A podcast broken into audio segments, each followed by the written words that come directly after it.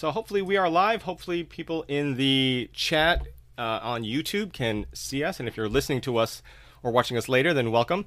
Um, welcome to the Scripts and Scribes live stream. It's our eighth show, so we're still sort of in the early stages of it, but hopefully things are going well. Couple, every once in a while we have a technical issue. Hopefully that won't be an issue today. Um, so thank you for spending part of your Saturday with us. If you're watching us live or whether you're watching or listening to us later, um, we hope your writing is going well. Um, before we get started today, uh, next Saturday, we've got a live stream, and we're talking the manager-client relationship with lit manager Scott Carr and his client Jonathan Stokes. Uh, Jonathan's a writer who had who's had five scripts on the prestigious Blacklist, not the paid service, but the annual Blacklist, which is pretty impressive. Uh, a film he wrote and directed called Wildcat will be released in select theaters and on Apple Plus later this month. He's also sold scripts or been hired to write on OWA for Fox, Paramount, Universal, New Line, Warner Brothers, and many others. So if you want to know what a manager-client relationship is like, what's expected of each of them, how they work together to build a client's career, and more. Join us next Saturday, April 10th at 11 a.m. Pacific time. Um, but today, we've got on three terrific guests, all of whom are veteran support staffers and talented writers in their own right. We'll be talking to them about breaking into the industry via the assistant route. Um, our first guest is a graduate of Boston University, uh, majoring in film and television. She started her career working as an assistant at an agency before jumping into the world of scripted television drama, working as the showrunner's assistant on Sleepy Hollow, Iron Fist, and the upcoming Netflix series Shadow and Bone. She is currently a writer's assistant on a new unannounced Netflix project, and secretary of the Los Angeles Drama Critics Circle, Erin Conley. Welcome, Erin. Hi, thank you for having me. Uh, next up is a Chicago trained comedy writer and performer who has showcased her talents at Second City, IO Chicago, and The Groundlings. She studied television drama production at DePaul University and has been the showrunner's assistant on NBC's comedy Sunnyside and the ABC pilot Bucktown. She's also a contributing writer to Clickhole and Reductress and has placed in the Austin Screenplay Competition and the A List Competition for Industry Assistants. She is Shelby Enlow. Welcome, Shelby. Hi, thank you. And lastly, but not leastly, is a writer whose work has been screened at film festivals spanning 20 countries and counting, uh, which I was impressed to find out. He's also been a finalist in Film Independence Episodic Lab and the Producer Guild of America's Make Your Mark film competition. Most re- recently, he's been the writer's assistant for USA Network's Dare Me and for the upcoming Amazon Prime drama Paper Girls. He is Ed McCarthy. Welcome back, Ed. Thank you. Thanks for having me, Kevin thank you guys for joining us today. Uh, I'm sure we have we'll have lots of questions about uh, the assistant route. But one thing that I noticed is something that I don't know if a lot of emerging newer writers realize. Just by listening to your bios, the assistant job, and I, I spoke to Erin about this earlier. Erin and I are both started off as assistants at an agency. And that's a position where you can obviously start off very inexperienced. Like if you just got out of college, that's a job that you can aspire to get and legitimately get and work in. But working as a TV assistant is a little bit different at the level that you guys work at. Um, you can tell by your backgrounds, you have a tremendous amount of training and experience. And so I wanted to get into that as well what's involved in doing and being a uh, television support staffer, which I think is probably a more apt position because there are PAs, office PAs, which you probably can get a job starting uh, as a college graduate. But before we get into all of the talk about the actual job, how to find them, and things like that, I wanted to start off with each of you guys. We'll go one by one to find out how you individually got your break uh, into the industry and specifically into the writer's room. So maybe we'll start with Erin, since you're in the upper left corner of my screen anyway. Uh, so, Erin, can you tell us a little bit about how you got into the industry and then specifically got your break into the writer's room, how you got your first job as a support staffer? Yeah, so I, as you mentioned, I graduated from BU. I did the film and TV program, and I also um, did a, their BU LA program while I was in school, where you kind of come out to LA and do internships and kind of get the lay of the land. And then I moved back um, two weeks after I graduated, um, which is coming up very quickly on 10 years ago now. And I just started applying for every industry job I could. At that point, I did, I've, I've always been a writer. I've always been writing stories since I was a little kid. And I knew at that point that I wanted to write, but I also knew I really needed a job and that breaking in directly to something connected to writing would be very difficult. So at first, I just cast a wide net. I think I applied for over 200 jobs. I went on like 20 interviews. And at first, I did a couple little temp things in reality TV. And the where I really landed was I got an assistant position at a boutique agency. And I think it was a great learning experience. I mean, I think working as an agency assistant is kind of like assistant boot camp. Like you just it's very high volume and fast paced, and you learn a lot about how to be a great assistant. Um, but at the same time, I was working for an agent who represented people in unscripted and talk shows, and I knew that I wasn't making the connections I needed to get to a writer's room. I really wasn't that that route wasn't going to get me there unless I wanted to be an agent, which I did not want to be. So eventually, I just I started after I put in about a year and a half there. I started putting feelers out, and it was through a friend from college who was working as a script coordinator on a network drama called Person of Interest, who brought me in for a post production assistant interview.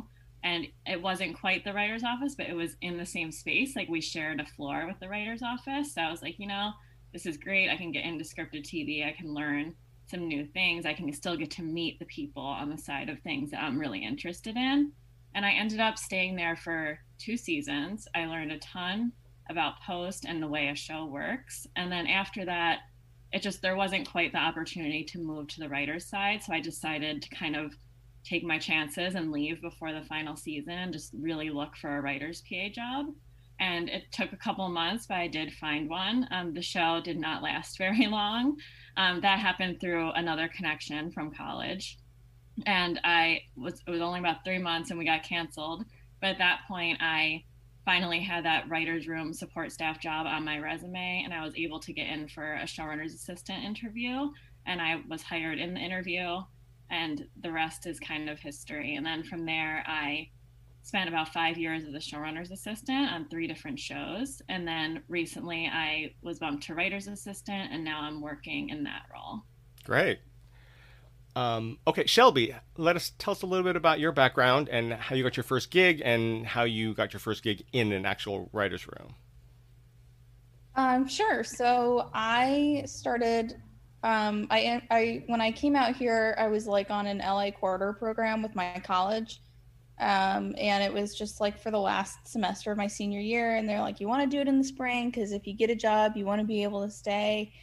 You know, um, so that's what I did. And I interned at Funny or Die and um, a management company called Odenkirk Provissiero, and they're a comedy focused management company. So, you know, like both Kevin and Erin, I started in representation, and I, you know, like Erin said, it's a great crash course in how to be an assistant because you're kind of a, an assistant to like your boss plus like 15 other people you work with really closely and everything will be easy after that kind of, like uh, everything's been easy after that to me. Um, i remember showing up for my first day as a showrunner's assistant and the phone wasn't even set up yet and i kept like waiting for the phone to ring. I was like you know i was so like on the edge of my seat.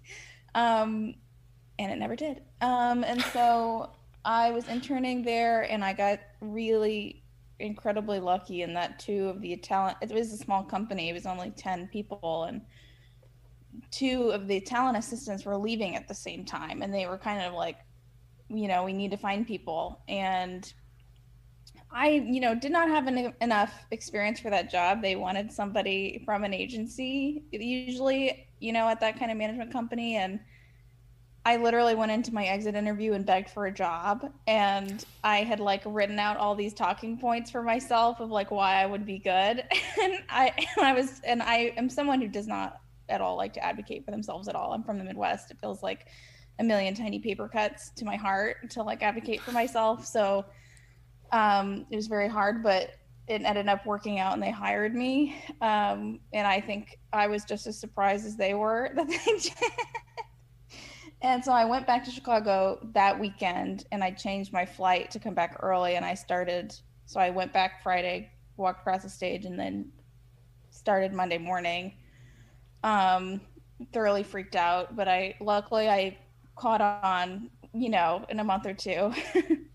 it was a learning curve, but I caught on and um I had a great time. Like everybody was super nice and luckily because it was a management company in the com- in the comedy world, I was making connections that I needed and wanted. Um, so I was there, including an internship. I was there for two years, and um, I ended up finding my opportunity as a showrunner's assistant through my friend, uh, whose friend was a showrunner's assistant, and she was getting um, bumped up to writer's assistant. And she's like, "Do you want to come interview?" And I ended up, I interviewed with one person, and then I ended up working for his friend Matt Murray, um, who's a very nice person. And uh, I was hired on for a show called Sunnyside at NBC, and so I was there for a year or so, and then now I'm on a pilot called Bucktown, um, and that was through uh, that was actually through I found that opportunity through um, Odenkirk Provissiero. Hmm. It was because they're producing it and somebody in my writers group now works over there and he so he put out the little call to our slack channel and i was like oh i remember emily like i'll you know throw my hat in the ring and see what works out so um yeah that's kind of been my journey from beginning to end out here so Mhm. far No, that's great. Uh, Ed, how did you get your start in the industry and uh, your first uh, support staff position in the writers' room? Yeah, um, similar to Erin, I've been here almost 10 years. This October will mark 10 years that I moved here. Um, and um, I'm also a career switcher. So I started in education as a high school English teacher fresh out of college um, in New York. Um, and after a few years of that, I'm like, no, I can't do this. Um, so I knew I was going to be moving out here. I was actually in DC at the time getting an MFA in creative writing. And I was geographically based then because of my boyfriend, now husband. Um, but I knew ultimately I wanted to, this would have been my, so, so I knew about a year before that I was going to be trying to move out here and make it happen. So uh, I didn't want to move here and be like, how am I going to pay rent next week? So I'm like, I got a second job. So I had a day job and a night job and everything I earned at night, I just put in savings. The day job paid bills. and I, you know, with my, I, I wanted to come up, you know, move out here and be like, I, I'm okay for like four months, like where I don't have to, you know, stress and I could just focus on, on trying to find a job and networking and things like that. So, so, um, and so that's why in October, uh, you know, it'll be 10 years, uh, but I moved out here October 1. And, you know, it's, it's, it's literally who do I know? And you have to look at, you know, what friends I have, what friends do, do they have, you know, kind of a thing. And so I was fortunate that um, one of my uh, screenwriting professors for my MFA program who uh, really liked me and my writing um, knew some people out here and set up some meetings for me.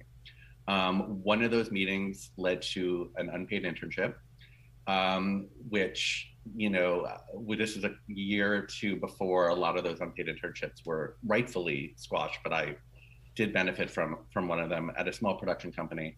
Um, and and yeah, and you know, I was I was fortunate. I was interning with people almost ten years my my younger, and I was fine with it. And and you know, it led to a, a couple months later they hired me, um, and I also started in post.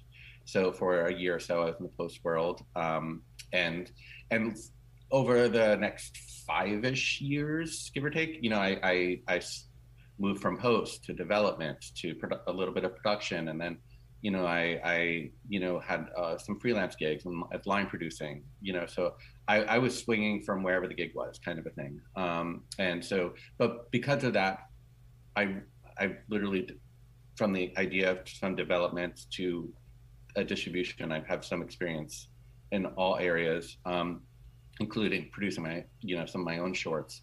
Um, and you know, a few years ago, uh, it led to uh, a writer who I you know met early on, you know, and you know you keep tabs and every once in a while grab a drink or something like that.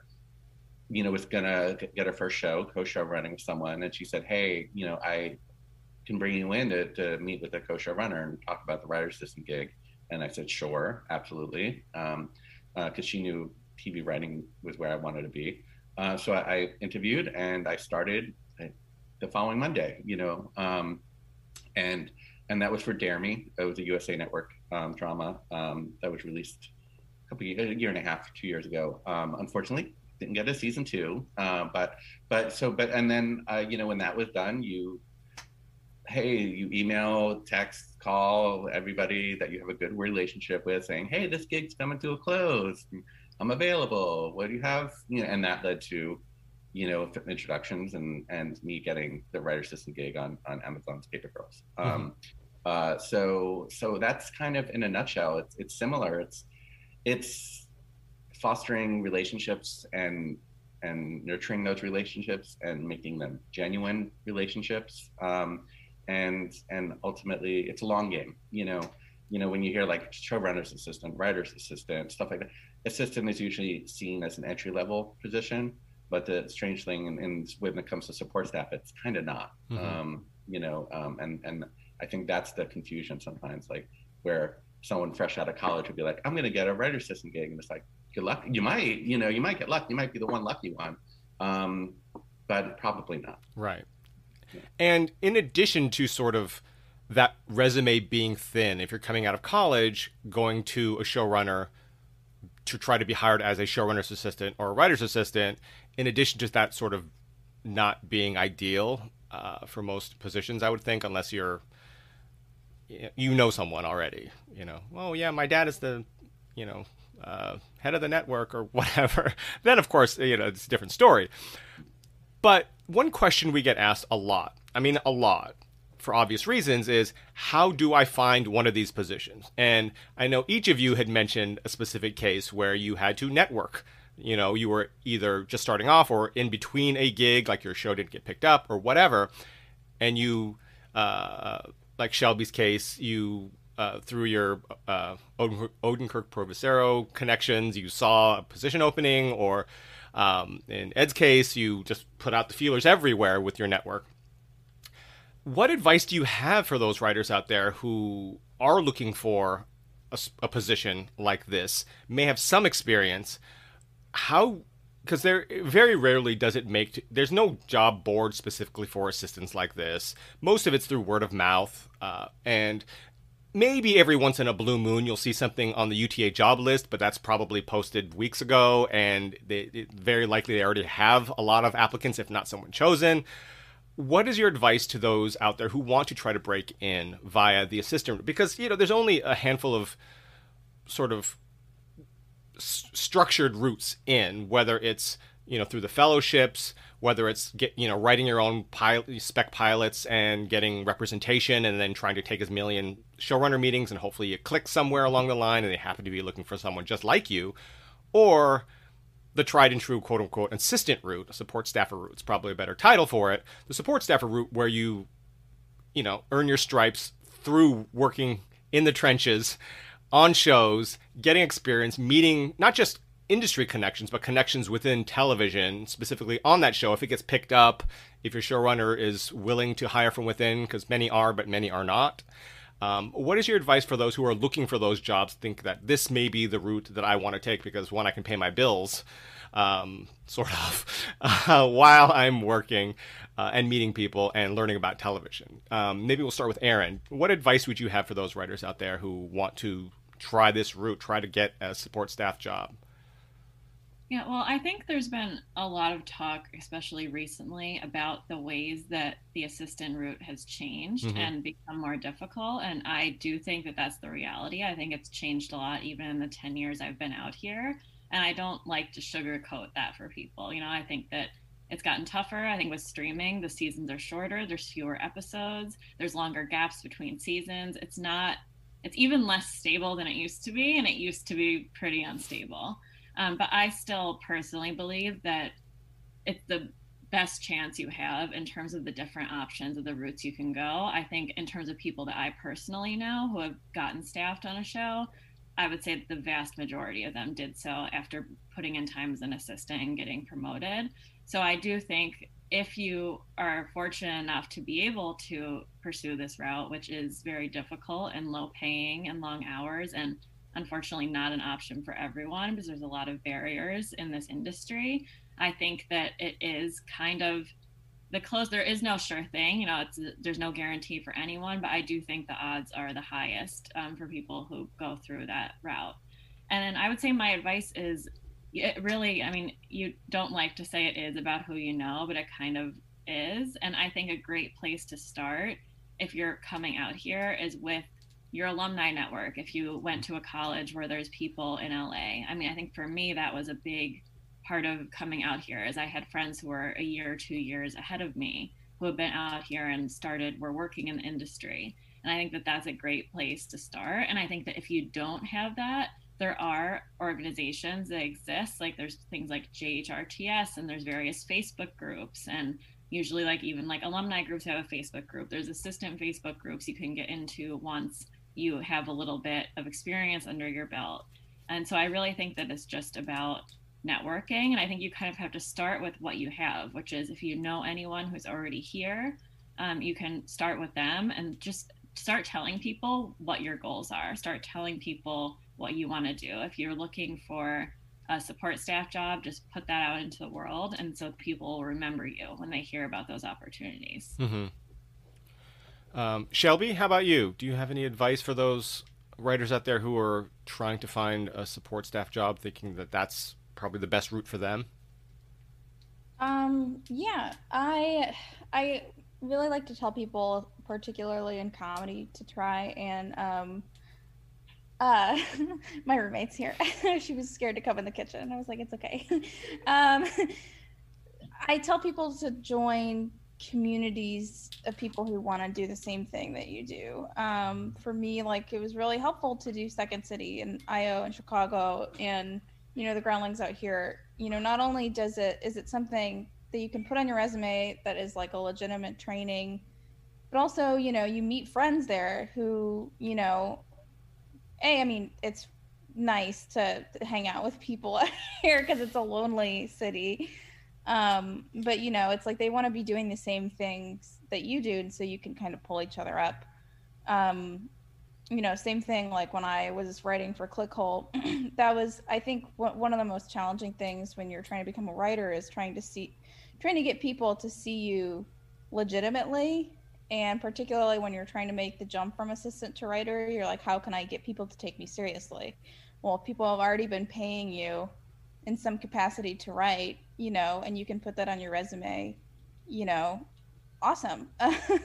so, you know, trying to find other opportunities to legitimize yourself and how, you know, like, and what you want to do um, is really helpful. Joining communities of people who want to do the same thing. You know, I joined a writers group out here about a year ago with some college friends who were starting one, and it's been really helpful trying to like keep me on track. Um, and keep me, you know, doing stuff when the world is aflame and you, you know, don't want to literally do anything. Um, so yeah, I my that's the two main pieces of advice I have is to join, you know, communities of writers groups or training centers, um, and you know, find other opportunities to, you know, legitimize yourself as a writer. Mm-hmm. Um, that was great, especially about comedy troupes. Uh, William Angel from the chat agrees with you. That's so true. Comedy troupes. Um, so it's good, and then I think it's also great that we've got actually uh, drama people and comedy people in here in this chat. Um, Ed, uh, advice. What do you got? I'm gonna, uh, you know, echo a lot of what Shelby and Erin have said. Um, uh, you know, I do agree that with what Erin said, like the industry has changed a great deal in the last 10 years. Uh, the streamers and, and short order programs have really hurt the support staff world uh, a great deal because there are fewer episodes, so no freelance really. Um, and there's at least for some shows a year hiatus. And as support staffer, you're like, I, I can't, I can't live. So then you have to find a new gig, and you're starting over from square one, and then you're not available if there's a second. So and if there is a second season, it's like we we can't add to writing staff because there are so few episodes. Um, you know, so so it, I do think it's, and also I feel like, you know, um, and this is not not bad. It's just the reality that a lot of people are coming from outside the industry. I think more than they were ten years ago. Like you know, um, you know, playwrights, novelists, graphic, you know, comic book writers. Um, so there's this other sideways entrance, um, and I'm not saying that's bad. It's just the reality of the situation um, that that I, I, think you know so the, the path is is difficult um, but it's possible and i think that you going into it with no blinders on is is is healthy for your mental health you mm-hmm. know Um, and and so it's a long game. It's it's it's not a sprint. It's a marathon. I know that's cliche, but it's it's accurate. Uh, so and it's and it's all about I think forming the genuine connections. What I said before, and genuine networking. Um, I know a lot of places have these like mixers and you know networking at a bar and stuff, and I I tried those when I first moved out, and I was so I was that guy drinking a glass of wine in the corner, going like, I need to get out of here because I don't know what I'm. I I'm I'm socially awkward sometimes, but so I'm like I. So it's about how do I find these genuine connections. So it's about okay, who am I? I'm a drama writer. I'm a gay man. I'm this. So you find okay. So you do some internet searching and be like, what organizations out there fit me? You know, um, you know. So uh, depending on who you are and, and, and your background, there are a lot of organizations here that you can join, um, you know, or that hold events. So instead of going to a general writing mixer event, you can go to a mixer that a little bit is, is more who you are um, as a person or as a writer. Um, and that's one way to start forming genuine connections. I, I think what, what Shelby said earlier, you know, finding a writing group um, is great because you're all in a similar situation and you all want success. Um, and you know, if you're in a group of a handful of people over a year or two, one of those people gets some, you know, fire under under them. You know, they sometimes can help you out, and it's not it's because there's genuine friendship there. Um, and and this industry, you kind of want to help the people who helped you also. Um, you know, when you have the opportunity to, to, to you know um, pay it forward. Um, also, this might sound obvious, but you've got to write you know, um, often like if we're all support staff and, and we want to we want to be writers, and you never know when someone's going to be like, oh, okay, send me something, I'll read it, and you'd be surprised how many people are like, well, I'm working on something, and it's I'll, I'll send it to you when I'm done, and it's like you got to have something.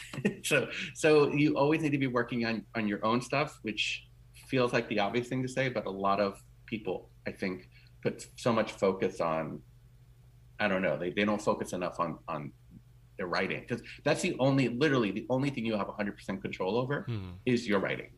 You right. know you, you, go into a job interview you don't know if you're going to be hired. You put your best you know i've left interviews going nailed it. And they're like peace out. And i'm like oh okay. um you know and the opposite has happened. I'm like i screwed that up. And they're like hey can you i'm like all right. Um but you that's the only thing you have control over. So you should always try to be working on something new um, and because you don't want to be like, oh, send me something, and you're like, oh, I have this. They might be like, oh, I'm not. What else you have? Because I'm not interested. So you always want to have a couple samples at least that you think are fresh and current, and you know, um, yeah. So my next question, which you just brought up uh, wonderfully, got a great segue. Thanks, Ed.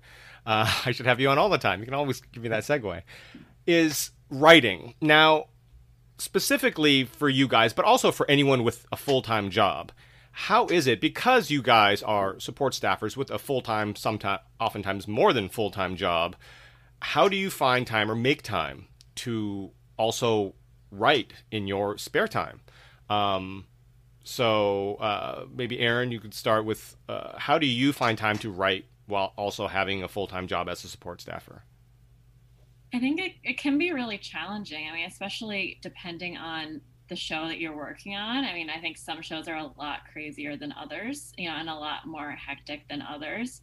Um, occasionally, you might get lucky and you have, like, my first showrunner assistant job. My boss told me flat out, it's not always going to be super busy. Use the time to write when you have it during the day. And, like, that's amazing. But I think that's the exception, not the rule. Um, for me, I know I think so. When I was working that post PA job, it was very, very long hours. I was very burnt out. And the thing that I was feeling very frustrated by is that I wasn't writing because I just didn't have the energy after coming home after such a long work day. I didn't have the time. And I, um, so I, what I ended up doing is I started a blog just for myself as like a writing exercise. I was like, if I commit to posting like one thing a week, then at least I know that I'm writing something and for me that was it was often about theater because i grew up in upstate new york. I was a couple hours from the city. I just always loved theater. And so i started seeing a lot of stuff in la i would just started writing about it on my site. And then eventually that kind of snowballed and publicists started reaching out to me and i became more of a formal theater critic. And so that turned you know that was not something i planned on but it turned into being a great way to exercise a different writing muscle aside from just writing pilots and screenplays, and also to just be consistent and kind of have like self-made deadlines for myself.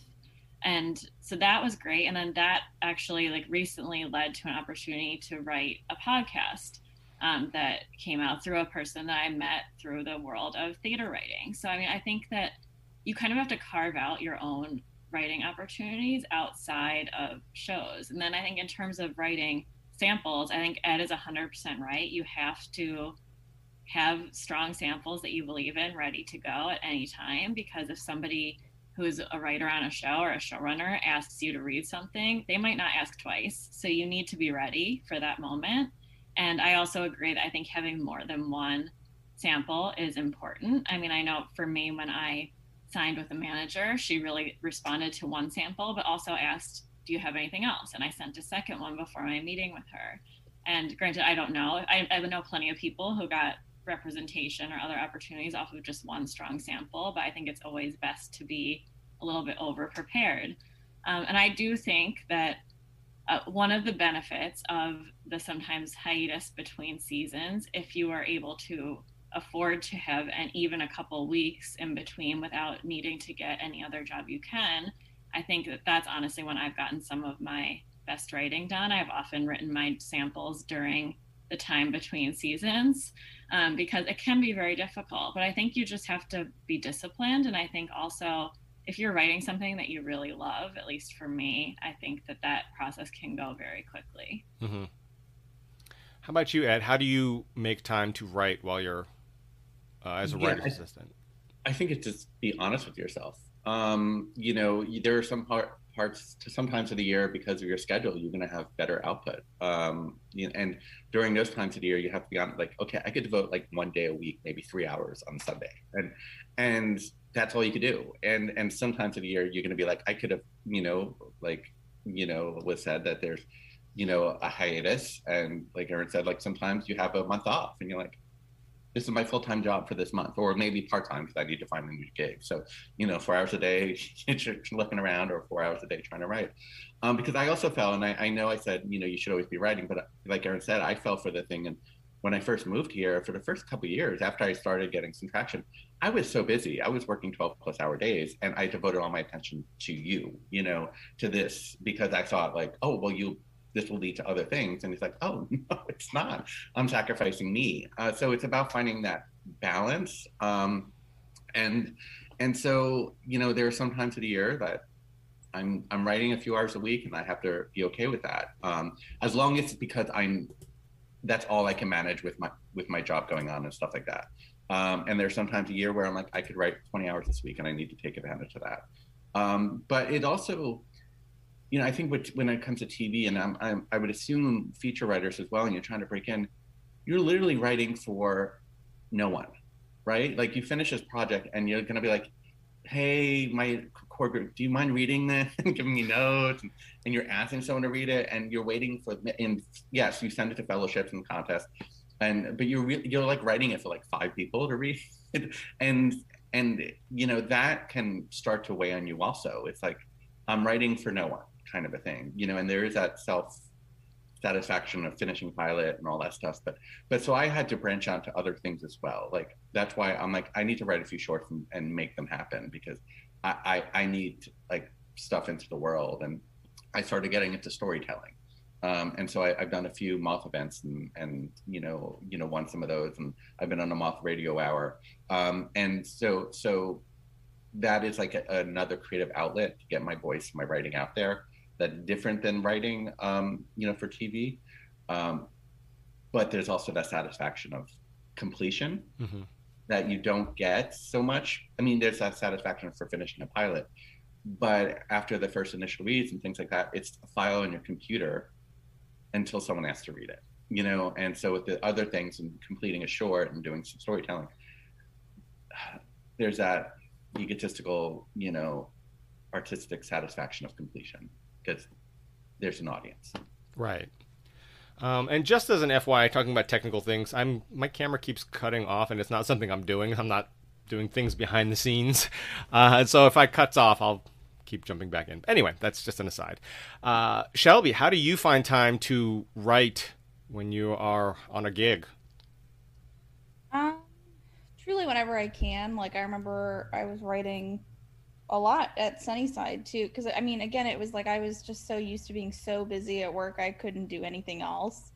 And luckily, I had some extra time, you know, on my hands there, and so I would write at work or you know on the weekend sometimes. But I also want to say, like, you know, it's like I try to plan out kind of like a not a calendar for the year, but you know, when a new year comes around, I'm like, okay, I know I want to write new pilot. Like, I know I want to like do a second draft of that feature. I know I want to maybe write a new spec because some fellowships still require specs, but not a lot. Um, or I want to do X, Y, and Z. And so I kind of in my head have in my head like what I want to get done in the year, and whenever I can get that done, great. But if I'm not writing the whole year, that's totally fine. Like you know, last year there were months at a time that I wasn't writing. And I was okay with that because, you know, as long as I got, you know, three projects, four projects done, or like, you know, I, sometimes I'll submit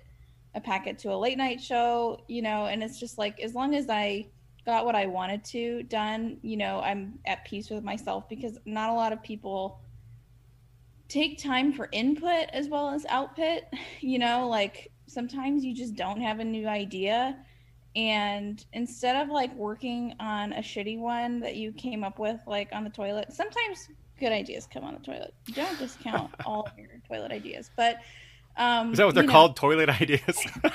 Me personally nice. yes.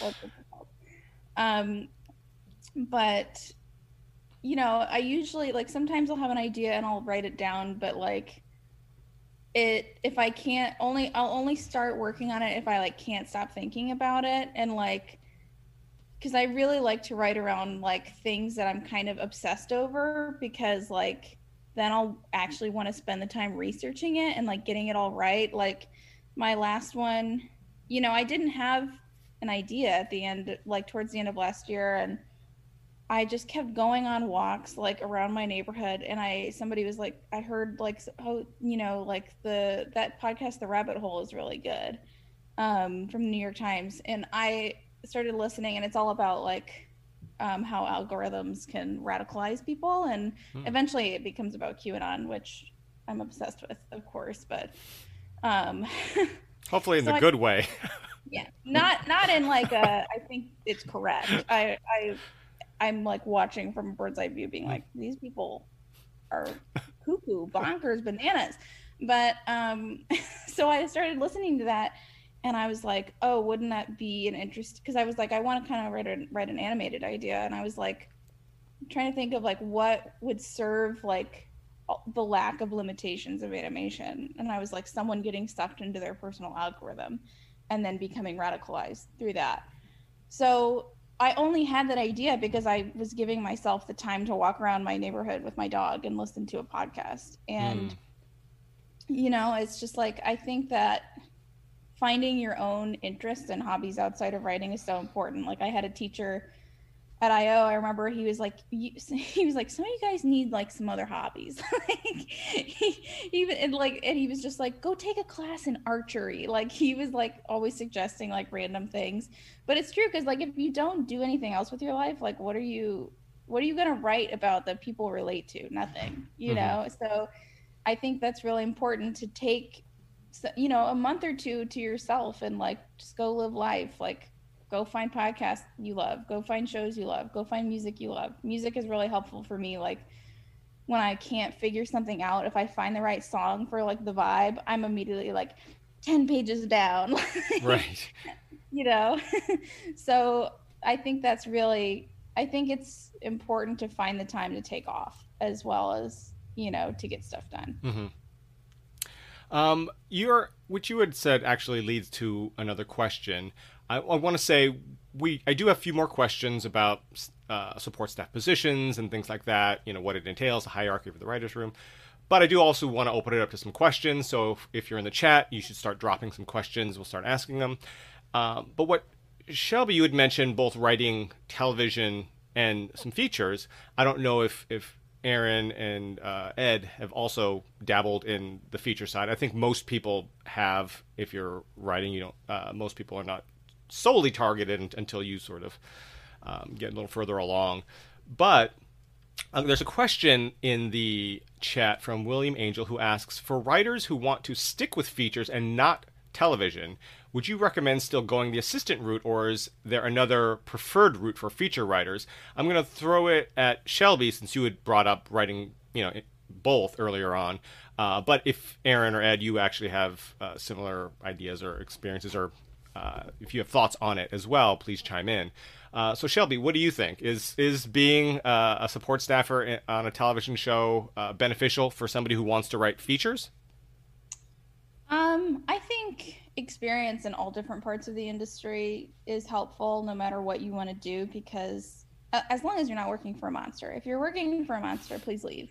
Don't put up with that. Um, uh, but you know, I, I think, you know, like my experience in representation, even though I didn't want to be a manager, like really helped me in TV, like seeing how things get sold or, you know, how that side of things work helps. You know, I I I admit I'm only writing a feature because I a company found me after I left ClickHole and it's like kind of like an open writing assignment for them. So and I'm not primarily interested in writing features, but I always say like and this comes from my improv experience of yes and uh you know like say yes to stuff as if it interests you in any way. If it doesn't if if it if you're like oh that sounds like you know miserable uh, you know don't do it. But you know if it sounds like it would be helpful enough um you know i think education in all parts different parts of the industry are helpful to anybody so. Mm-hmm.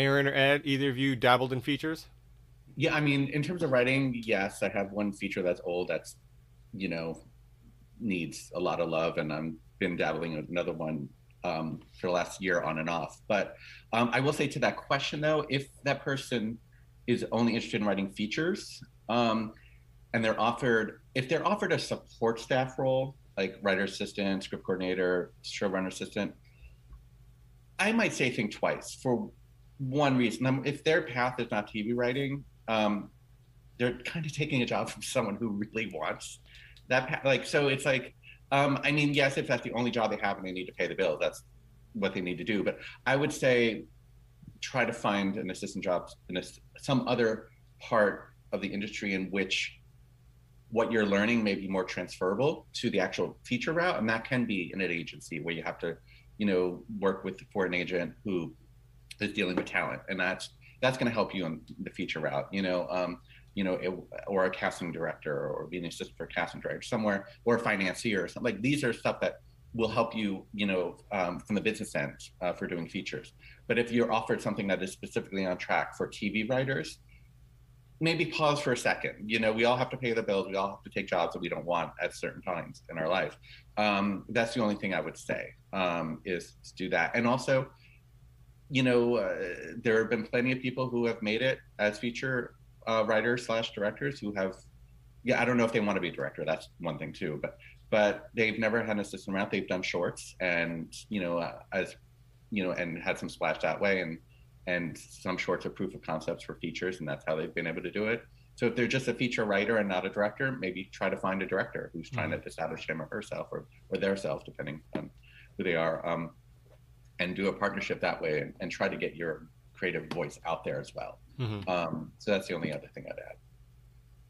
Yeah, I would just, I agree with everything that you guys just said. I have always been pretty TV focused myself in terms of my writing, but I agree. I think support staff positions in particular should be, they aren't always, a route to TV, to being staffed as a TV writer.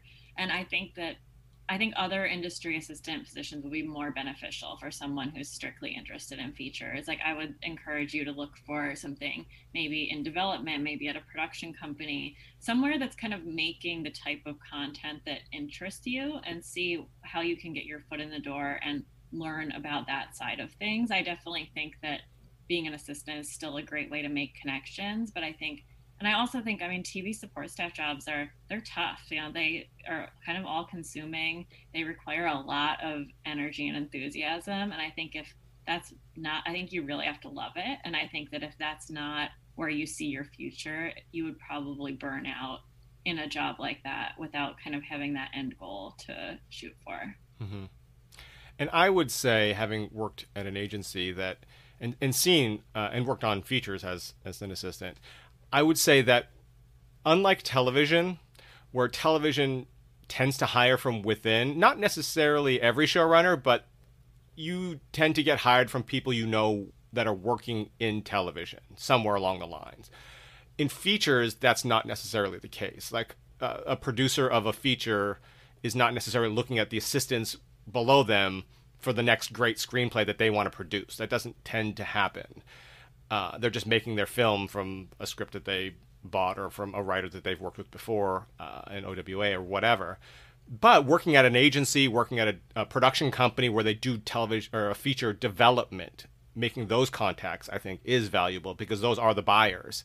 Uh, but working in film because everyone thinks that working in film production as an assistant as a pa as a you know i'm right there i can just slip my script 99% of the time that's not going to work out and they're not that interested. But in television, it can because you have a staff of writers, many of whom will go up, be, be promoted from, uh, you know, to the next level. And some of them will get their own shows, you're including your own showrunner. They're looking and they're looking for staff. So hopefully, you know, you can work your way in that way. But yeah, very rarely will producer go to a PA, hey, do you have a script I can read?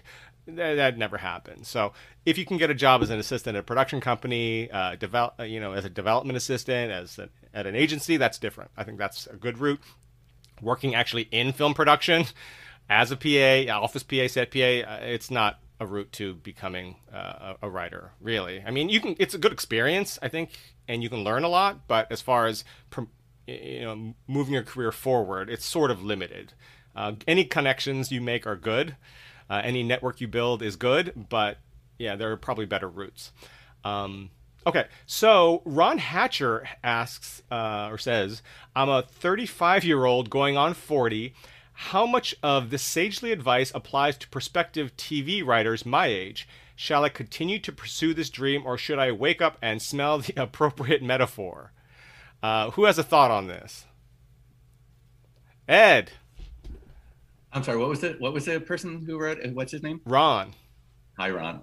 Rod, R O N or R O D? R O N, Ron. Yeah. Hi, Ron. Um, I feel like you're my brother um, because uh, I'm I'm in that you know I, am I'm, I'm a little bit older than you uh, if you're 35. Um, uh, but yeah, I'm a I'm a career switcher. I spent my the bulk of my 20s um, teaching high school English in Manhattan, um, and I'm not gonna lie, it's difficult um, and ageism is real. Um, I think as a I I think as a man, I probably experience it a, not to the same temperature as women, um, but I do feel it. Um, and you know, I've had reps who politely say, "I'm looking for this," you know, I'm looking for someone who's younger in their career, um, you know, or or starting. I'm like, hmm, you know, and and I've I've encountered it um, I think the question is, is this ultimately what you want to do?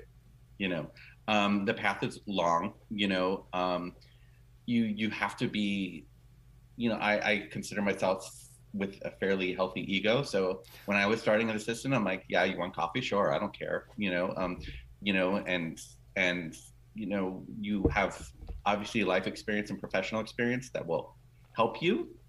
Um, and, you know, when you enter this later, um, but at the same time, you have to keep your ego in check because you're like, you know, you are starting from the lowest rung of the ladder again. Um, um, and you have to slowly climb up that ladder. So it's ultimately the question of how badly do you want it? Mm-hmm. You know, and and only you can answer that question. Uh, for me, like I said earlier, this would have been my big what if question. If I had never tried this, I would have looked back, you know, as an old man, going, what would have happened if? And that would have been my regret. I didn't want that what if question. So that's why I kind of restructured my life to move out here.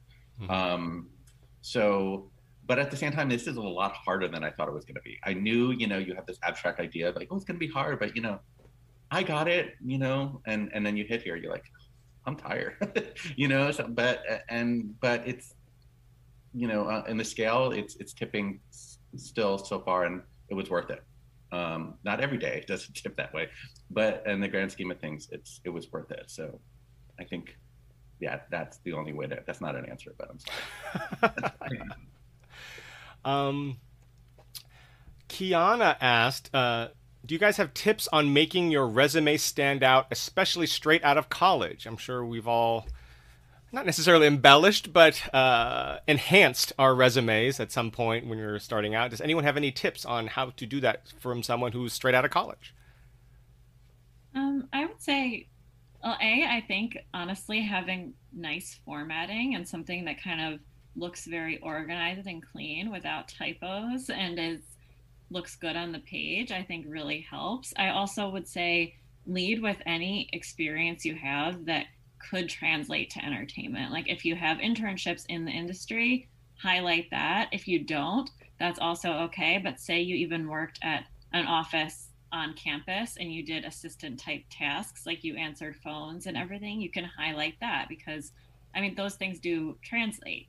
And so I think just kind of try to lead with the parts of your experience that relate to the jobs that you're trying to get. Mm-hmm. Anyone else have a tip for enhancing your resume a little bit from out of, out of college, I should say? It's, it's, I, I, would say, especially if you feel like you're lacking the professional experience, um, look at have you volunteered? I mean, a lot of people don't consider that professional experience, but you're there are a lot of transferable skills, and when you volunteer, um, depending on what you're doing. Mm. Um, and and if you have anything creative make sure you include that too. It's a professional but it's also creative. So i know my resume i always start with career high, uh, creative highlights. And you know here are like five bullet points of you know placing in this contest and doing this and do, it's because you know you at the end of the day that's what you want to do. So mm-hmm. make sure you don't ignore that part too. Just out of curiosity have any of you guys worked as a writer's pa or are you all showrunner's assistant writer's assistants you have okay, great. Because um, I wanted to really kind of just dive into the positions themselves, uh, and maybe I could start with you, Erin. What is a writer's PA, and what is the job entitled? Because the hierarchy goes obviously an office PA, which is not necessarily in the writer's room. Then you have a writer's PA, and then a showrunner's assistant. It branches off, but then the highest is writer's assistant because you're in the writer's room all the time. So maybe as our resident former writer's PA, uh, you can tell us a little bit about that job. What is a writer's PA, and what does it entail? Well, I would say I always tell people that writer's PA is the entry level job of the positions in a writer's room. I still think that it I, there are certainly people who that's their first gig out of college, and that's great. But typically, a lot of times people want a little bit more experience, which I think is frustrating considering the pay that is offered for mm-hmm. writers' PAs.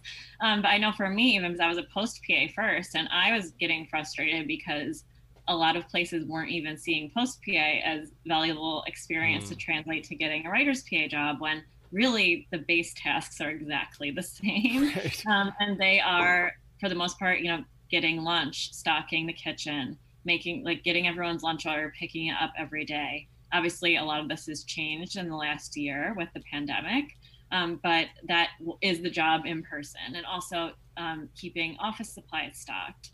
Um, a lot of times, you might cover for the other assistants. You know, if anyone else needs backup, you might help take notes on a call. You may help cover the phones if the showrunner assistant has to go into a meeting. Um, if the writer's room splits into two rooms, you might take notes in a secondary room. I think I think the job can really vary depending on the show, but at its base level, it really is getting lunch, getting coffee, making coffee in the office, stocking the fridge, um, cleaning up the room at the end of the day, making sure the writers have everything they need. You're really that first line of support for the entire writer's office. Mm-hmm. Okay, and then moving on to showrunner's assistant, maybe Shelby, you can tell us a little bit about the showrunner's assistant position and what that entails. Um, yeah, I mean, you're really just kind of tailored to the showrunner's needs. I think it can kind of vary based on who you're working for. Um, but usually you're taking notes on um, notes calls with the network and studio. Um, you're managing their calendar, reminding them about stuff. Um, you know, it's it's a nice position to have if you want to be a writer and eventually a showrunner because you kind of just follow them everywhere and you see what their schedule is like. You you know you at, at least on a pilot you can be with them on set. Um, you know, and it, and then you're doing odds and ends for them too. You're um, booking food trucks for set, or you know, you know, helping get rep gifts or um, assistant stuff like that. But you know, you can also fill in. Like I filled in for the writer's assistant before, um, and you're in a space that you know, I you can help you can train with the script coordinator if you want to. Like wherever I go, I'm always asking for script coordinating information hmm. because you know, it's a hard position to get and it's it's hard, you know, I found it challenging to get the bump to writer's assistant because I've been looking for that, you know, ever since I became a showrunner's assistant, you know, and so it's people always say, well, we want experience. And it's like the, you know, catch 22 thing of like need experience to get experience. and so I'm always, you know, I think the best way to get the job that I always say the best way to get the job that you want is to already, you know, kind of be doing the job that you want on the side and know how to do that, you know, and have that ready to go. So, you know, you can fill in, you know, whenever is needed and you can, you know, um, prove that, you know, you're valuable and smart and you can get it done. So, yeah. Mm-hmm.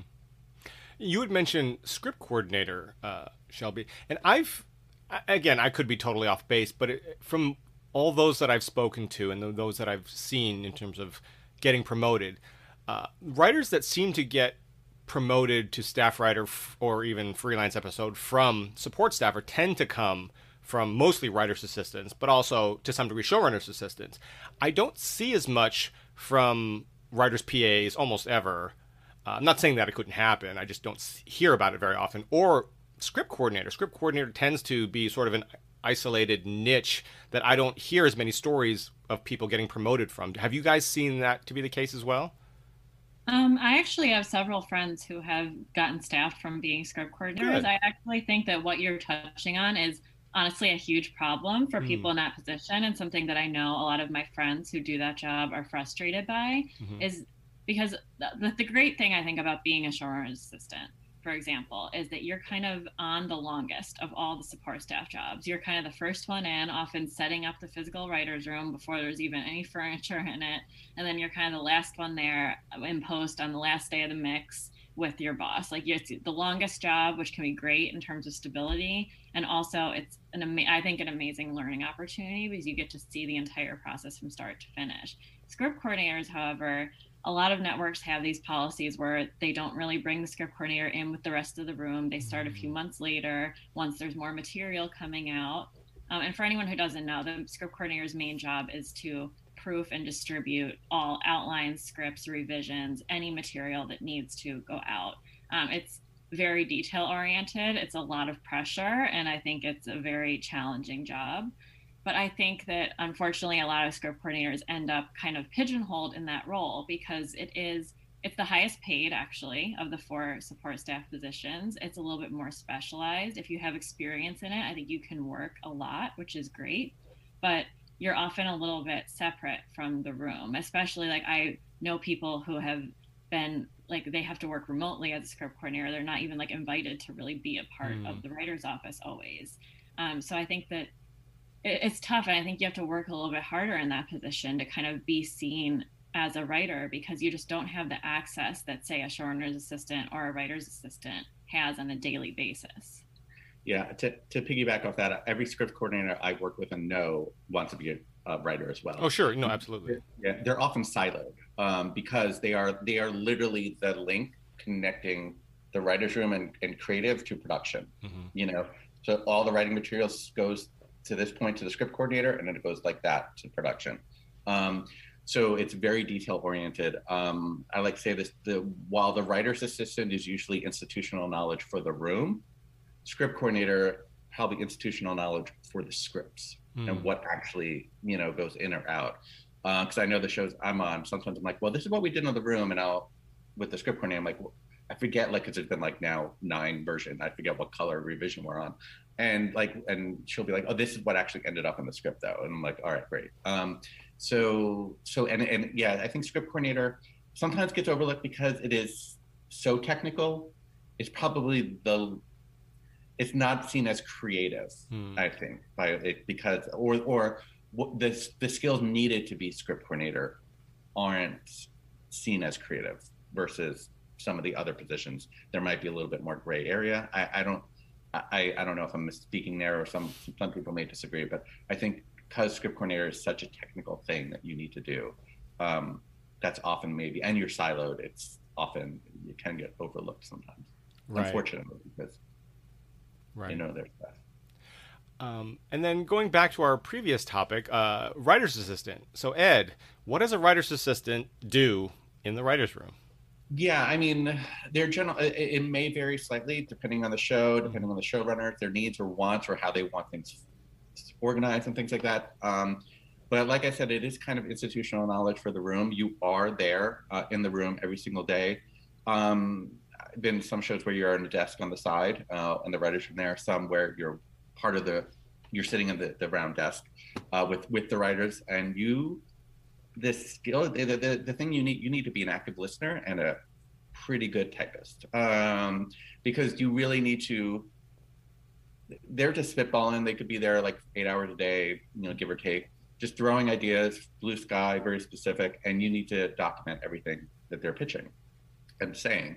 Um, and then when they leave your work kind of really begins because then you need to take your pages and pages and pages of all these thoughts and organize it in a way that when you send it out at the end of the day, when you send the daily notes, someone in the room can read it and make sense of it, or more importantly, someone who's not in the room. Mm. Often, when um, when um, a writer is given a script, they often will be out of the room for a duration of time to, to work on his or her script.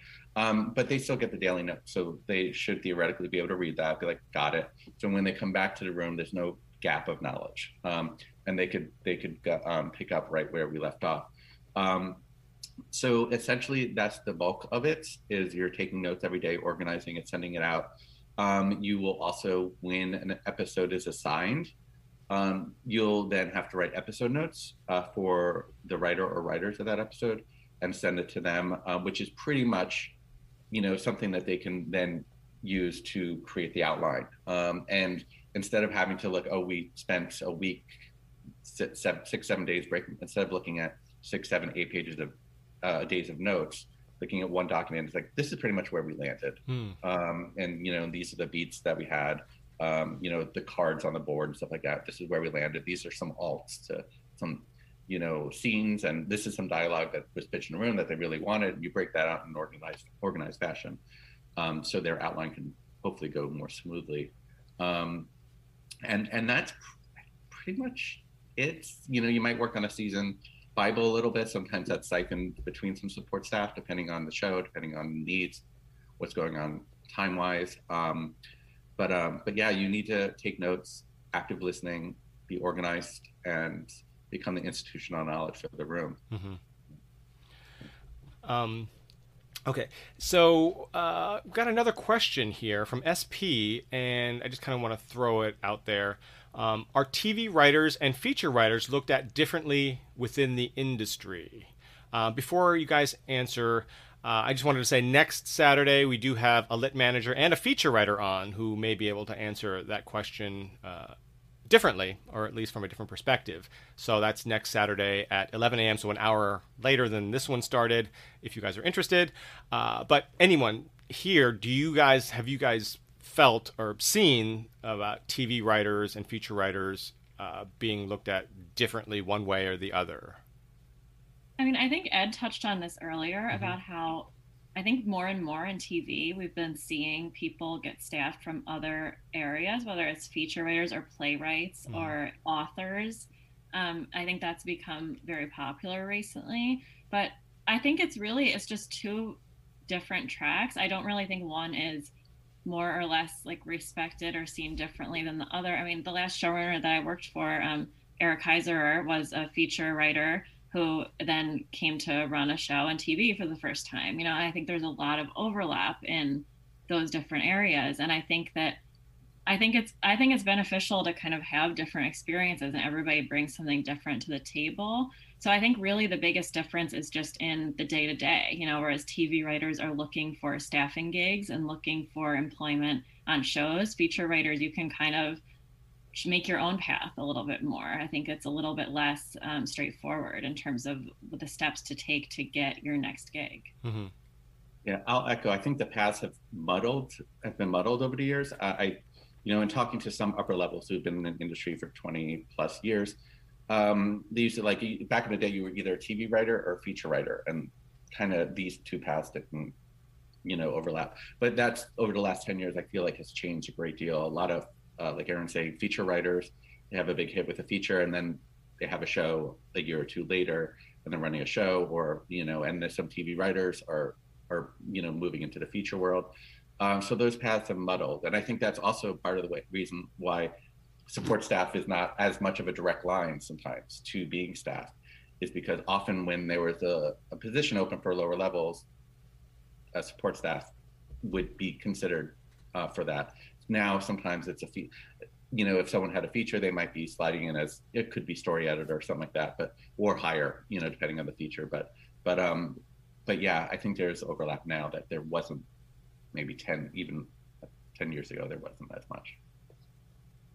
And I'll add that it used to be people in television wanted to work in feature, like it was a higher level, but it's not the case anymore. In fact, a lot of feature people, everyone from Martin Scorsese on down, have TV shows or want to work in TV shows or, you know, shoot a pilot or whatever because one, the creativity I think allowed in television is different than in features, uh, as well as the money. When you have multiple seasons of a show, if you're fortunate enough, you can make a fortune in television, uh, and and also features is much more limited. You have low budget features, and then obviously the huge tentpole type pe- features, but that middle ground is sort of loose.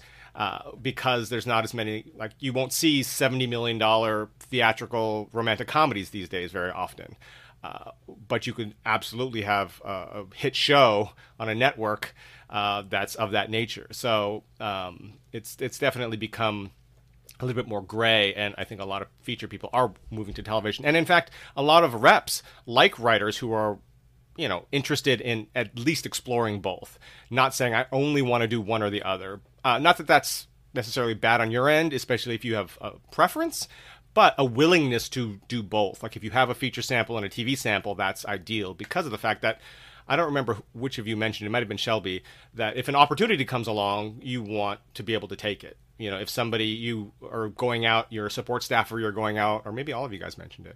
You're going out for for support staff jobs. You're trying to be a staff writer, but if somebody comes along and says, "Hey, do you happen?" Um, you know, a producer happens to ask you for a feature, or your your uh, uh, your manager sends you out and they love your pilot, but I'm doing a feature. I'm looking for a feature writer for an OWA. Do you have a, a, sample? So it's always good to keep those options open because they are intertwined now. You know, um, you can definitely work in both, ideally. Um, okay, so getting back to the writers' room, I just wanted to ask you guys. Uh, now, having been each of you worked on multiple shows, are there anything that you wish you knew before you got into the industry that you found exceptionally helpful in this in your jobs and or things that you actually uh, know now um, that you think is especially helpful for your job in the future as you know a, a, a television writer. Uh, i'll start with shelby. Ooh, um tough question. I, you know, I think how you represent yourself is really important because often, like, you're your own best advocate. Mm-hmm. And if you aren't representing yourself confidently, then it's hard for anyone else to believe in you. And it's like, you know, it's like you don't want to be overconfident and like be, be like entering somewhere and be like, please read my stuff and represent me, sir or madam. Um, you know, you want to like build a relationship with people, obviously. But I think, you know, I everyone can suffer, particularly writers, like from their own insecurities. And, you know, one of the best pieces of advice I got from my first boss, like, she was just like, you need to be like, she's like, you need, like, you, you can't like self deprecate yourself. Like, you need to, you know, represent yourself confidently because you represent our company and a big thing out here particularly when you start working in representation is just like if you mess up, like don't let anyone know. Like immediately hide it. You know, CYA, cover your ass. And um, I think like the best that you can sort of represent yourself, um, you know, the better it is for you. Because I think if you're kind of like walking around like slump shouldered and like, I don't know, does does anyone think I'm good, you guys? Like, you know, nobody wants to be around a person like that. You, mm. you know, just be confident in yourself and which seems like such a weird like like hack piece of advice but i think a lot of writers like kind of they you know they need that piece of advice because you know a lot of writers can be quiet people and i think confidence is so key particularly when you're like talking to like really rich powerful white guys who think they can take advantage of you like i don't know just like you know step forward confidently. That's what I say. Yeah, if you don't believe in yourself, why should they, right? Yeah, I know. My dad used to tell me that all the time, and I was like, "Shut up, dad," and you know. and they turned out to be right. Um, uh, okay, Erin, uh, how about you? Well, I, I completely agree with what Shelby was saying. I think if I've learned anything, it's that you really have to be, especially honestly as a woman in this industry, I think you have to be your own advocate and you can't wait for anyone else to do that for you. Like, if you're lucky, you will find people who will champion you in your writing, but you you need to do that first and foremost. And I think in terms of things that I wish I knew, I think that honestly, I knew it was going to be hard, like I was saying earlier, but it's been harder than I thought it would be. And I also think the industry has changed in ways that I couldn't have anticipated. And I'm sure it will continue to change in ways that none of us are aware of right now in the next decade. And so I think you just kind of have to be prepared for a lot of rejection and some instability, which I think can be very difficult. Like I, in other areas of my life, I'm a very type A person. I like being able to plan things out and do things a certain way. And this industry just doesn't always allow for that.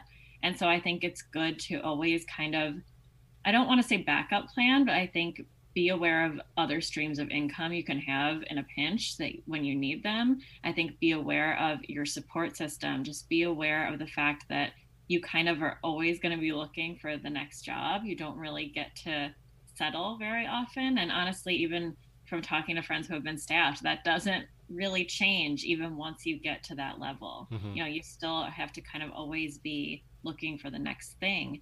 And i think that that's definitely just something that i wasn't super prepared for. And i think also honestly the low pay and long hours is difficult. And i think like I'll be honest, I did not think that it would be 10 years and I would still be working support staff jobs, you know, and like I am super grateful for all the opportunities I've gotten, but I think it's just important to be realistic about the timeline and about that you have to be patient and because there are no guarantees and one person's path is going to be completely different from another. Mm-hmm. The 10 year overnight success, right? Yeah. yeah. Um, and, uh, okay. So we do have one more question, and I think this is tailored for Ed, even though your name is not on it. It's sort of tailored for you. Uh, a career switch. Fia Y asks, "What advice do you have for someone wanting to get into the industry at an older age, like a career switch? Since you started your career switch, uh, and are hopefully near the, you know, that precipice right there. Uh, Ed, what is your advice for Fia?" Yeah, um, hopefully, Kevin, may, may may I please be on the precipice because yeah, after ten years, you're like I'm ready for. but um, yeah, I, I, think knowledge is power. You know that kind of it's so you know we heard that a, a bunch of times, but it really is. I think you kind of to do a career switch, you need to be willing to jump into the deep end like right away, but also know what the deep end is. You know, um, so you want to go into this with as much info that you can and what is and and that mean, I, don't know this person's scenario right now or what they do geographically where they are, but I, you know, you have to know what like a TV writing writer's room does, and not just like obviously they write and create story, but what's the hierarchy? You know, um, you know, I, I meet a lot of people like I want to be a TV writer. I'm like, that's great, and they have no they have no idea like about the room or about like staff writer to to the EP and what each one does, and they they, they kind of have this abstract idea, but like with the you know you, within a few hours you can know so much more with the internet um, and doing research. So I think it, and I only bring that up because you need to know like okay, this is a long haul. Like many people like I want to be I want to write I want my own show, and I think I could do that. You know, I just need to get it in right hands, and then in a year I'm going to have my own show. Yes, that happens. You'll find you're going to find an example for that every once in a while. Deadline will publish. It's like overnight sensation but most of the people are like us, you know, that have been struggling for years. People so, do win the lottery, but they do, but they, but but it's a long. It's like we've been struggling for ten years to hopefully get into a room, mm. and then once you're in that room, it's about working your way up a room, and it's fingers crossed you're on a show that continues coming back and you continue continue getting promoted, but it's about seven seasons before you're at the top, you know, and so that is a long trajectory. So that's what I mean by going into this knowing like this is the path. And knowing all that it's still what i want to do. And if that and if the answer is yes and then go for it. And then it's about the the logistics. And i think too many people hook themselves on the dream of it and like move to la with like i have a hundred dollars in my pocket and a dream and you're probably not going to make it then you know um, so it's about the logistics okay if i want to do this and this is you know what i did is like I want to move out there in a year. So what can I do in this next 12 months? I got another job. I got the, the so it's about trying to set yourself up for success for when you move. And part of that is the financial, part of that is look at your friends, look at your social group, try to get involved, you know, in some groups that could help you when you're here um, to, to, to, with that networking aspect. Mm-hmm. I don't know if that answers question, but it was a good answer to me. Um, so I guess what will first I have to say before I this last question here. Um, Shelby, the lighting on you. Do you normally zoom like this because it's like movie lighting on you? It's like I do. You got little shadows going on in the background. It's this bright sunshine on your face. The rest of us, uh, you know, just like a light in front of us. I mean, actually, uh, on Erin it looks good too. But me and Ed, it's just like this flat light. you know, it's nice. It's well lit at least. I've seen some dark ones, but but yeah, I mean, Shelby, the light on you is like movie lighting. So if, if you're, uh, you should be a I, I, don't have a ring light. I'm not an influencer yet. If anyone has any TikTok opportunities for me to do a terrible version of a dance someone else created, you know. Uh, no, I have a really nice, like, big sliding glass door. And, yeah, but well, I, I, feel weird when I zoom like this because I have my laptop on my yeah. knee. I don't have a desk, and I don't. I hate my dining room table because it hurts my butt. Um, so I'm glad this is working out for everyone. Yeah, you should always zoom like that. That's my advice. And if you're listening to this podcast on the audio version, you have to come back just to see the lighting on, on Shelby when you uh, uh, watch it on YouTube. Um, okay, so my last question here, we'll sort of wrap it up. We're nearing our, our, our time limit here. You all talked about coming to Los Angeles television is Los Angeles based, and if you're if you want to be a feature writer, I've spoken to many managers. You can do it from you know sort of wherever you happen to be. You can get your start. You can submit stuff to managers. They can get you out. You can come out a few times a year to take meetings. Whatever. It's easier if you're in Los Angeles, but you can do it. But in television, you sort of have to be in Los Angeles. It's very, very, very difficult to not be here to take meetings, whether to try to get a job as a sports staffer or take showrunner meetings, whatever it happens to be, network meetings, pitch meetings. Okay, so you guys all made the move out here. I just want maybe one piece of advice that you guys have for that you learned moving to LA. Like what would make someone's life easier before the, they move to LA for their move to LA if they're planning on it. Uh, so Shelby, what's one piece of advice you could give to those out there who want to make that move to LA? Well, my first thought was there's an Olive Garden in Burbank and in Glendale. If you guys, you know, need that, that is that information. The, all you, the, what, the bottomless pasta bowl. Okay. I got, we got Olive Garden last night. That's why it was okay. The, we literally got takeout to go. Um, um, I heard that they had like some sort of year long all you can eat pass. You pay I don't know a couple hundred dollars and you get like an all you can eat pass for all year. So that would be good for somebody who's you know starting out. black card or something. I don't know. But whatever it is, I want it. Yeah. So if someone has it, it's like the Disney, the secret Mickey Club at Disney. Like you have to know somebody, and it's like the Illuminati. Like if anybody can get me into that. um, no, my real piece of advice, I guess, you know, it takes, and this is this isn't even like writing or it's semi career related, but when you move to a new city, like it's it's it's gonna be like hard for a little bit because it's like you're starting your life over. I think a lot of people, you know, they quit early because they're they get they you know they get down on themselves. They don't know how to make a life here yet. And you know i think my advice is like it just it takes a little bit of time.